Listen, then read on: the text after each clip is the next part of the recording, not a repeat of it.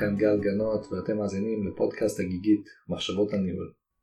היום אני רוצה לדבר על קבלת החלטות מבוססת מדדים ועל החשיבות שאני רואה במדידה ובהתבססות הנתונים ככלי אינטגרלי מהחיים של המנהל.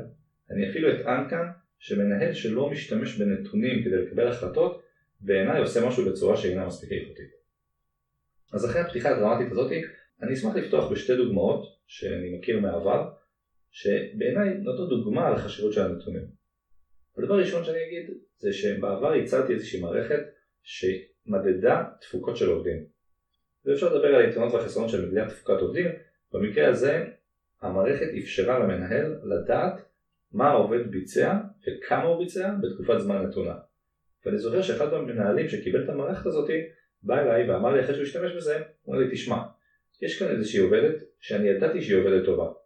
יותר מזה, אפילו אם היית שואל אותי, הייתי אומר לך שהיא עובדת הכי טובה שלי. ועדיין כשהסתכלתי על הנתונים, הופתעתי לגלות שהתפוקה שלה היא פי ארבע מהעובד שבא אחריה. וזה אומר שעכשיו, לא רק שאני יודע שהיא טובה, אני גם יודע בכמה היא טובה. וזה עוזר לי לקבל החלטות שקשורות אליה, קשורות לעובדים האחרים, כי אני מודע עכשיו לדיוק של מה היא עושה ואיך היא עושה. וזו הדוגמה הראשונה שרציתי להגיד.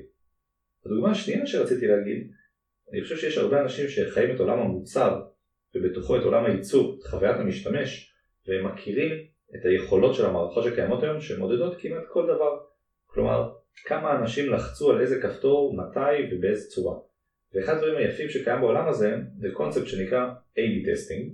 A B טסטינג משמעותו, אני כמישהו שאחראי על מוצר יכול לשנות את אחד הלחצנים למשל, ולהעביר עכשיו לכל המשתמשים שלי את המוצר בשתי צורות. בצורה אחת אני אעביר אותו כשהכפתור נראה באופן מסוים, ולקבוצה השנייה אני אשלח אותו שהכפתור נראה אחרת. למשל תדמיינו שאתם נכנסים לפייסבוק, ואחד הכפתורים שלכם בפייסבוק פתאום משנה את הצבע. אבל רק חצי מהמשתמשים הצבע השתנה.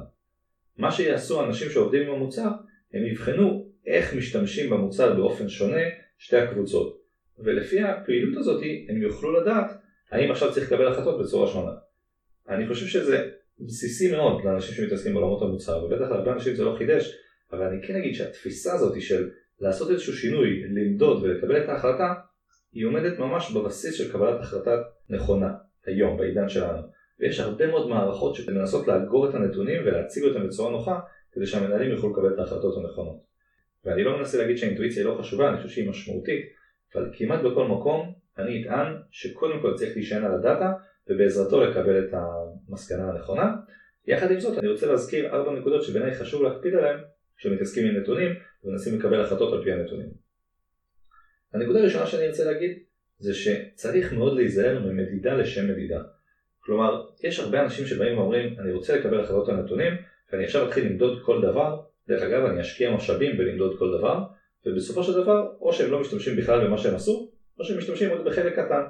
ואז אני אומר שזה חבל, זאת אומרת, א' זה בזבוז, וב' יש פה איזושהי תפיסה שאומרת, אני מודד לשם המדידה, ולא כי אני באמת רוצה לעשות עם זה משהו טקטי. ולכן אני הייתי מציע לפני שמתחילים לאסוף המון נתונים ולנסות לקבל החלטות על פיה, להיות מדויק במה אני רוצה לעשות ואיך אני רוצה לעשות את זה, ואני חושב שהדיוק הזה יכול רק לעזור במה שאני עושה. זו הנקודה הראשונה, הייתי מציע למנהלים להיזהר שלא למדוד לשם המדידה ולא לשם קבלת ההחלטות המבוססת. זו הנקודה הראשונה. הנקודה השנייה שאני רוצה להגיד זה שהרבה פעמים אנשים נוטים לקחת את התוצאה של מה שהם מדדו ולנסות לנתח ובעזרת זה נגיע לאיזושהי מסקנה.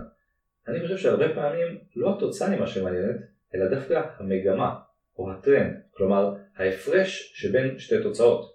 לדוגמה, אני יכול לראות מה הייתה התפוקה של עובד מסוים, אבל הרבה יותר מעניין לראות מה היה ההפרש בין התפוקה שלו עתה לפעם הקודמת או לפעם שלפניה.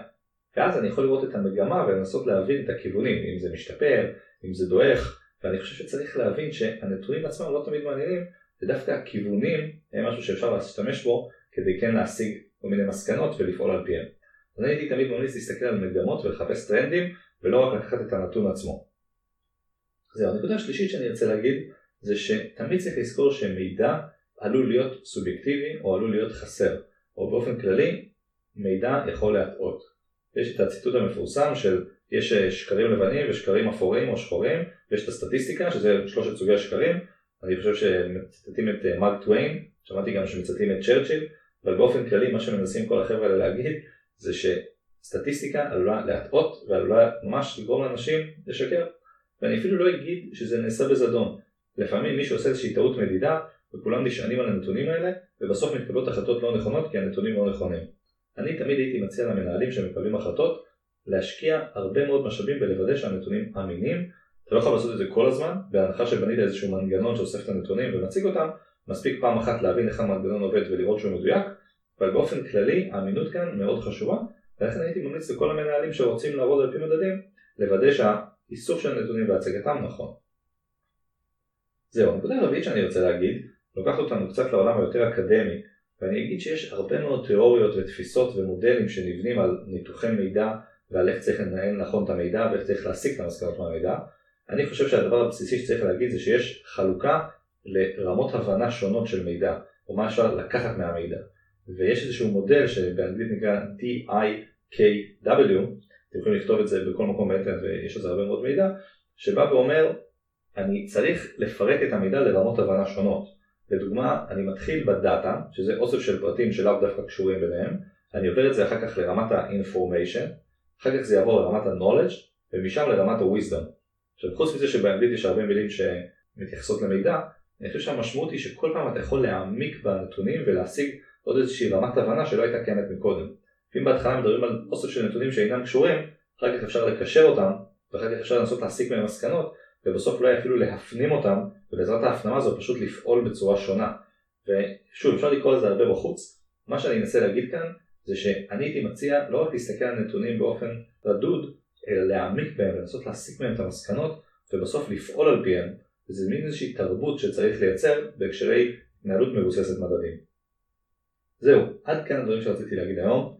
אין לי ספק שיש כאן עולם מאוד רחב, אפשר לקחת אותו להמון כיוונים. באופן כללי מה שרציתי להגיד זה שבעיניי קבלת החלטות צריכה להתבסס על נתונים. יש הרבה דברים שאפשר לעשות כדי לקבל את הנתונים האלה, אבל בעיניי רבת הדברים החשובים שצריך להקפיד עליהם זה קודם כל לא למדוד לשם המדידה, שנית, להסתכל על המגמות ועל הטרנדים, שלישית, לנסות להיות מהימנים כמה שאפשר, ורביעית, להעמיק בנתונים ולהפנים אותם כדי ממש לשנות את התרבות שתפוך את הארגון שלי לארגון שכולו מבוסס על מדידה.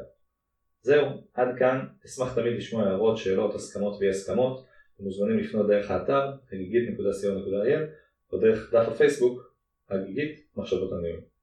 תודה לכולם, והמשך האזנה וגם מדידה נעימה.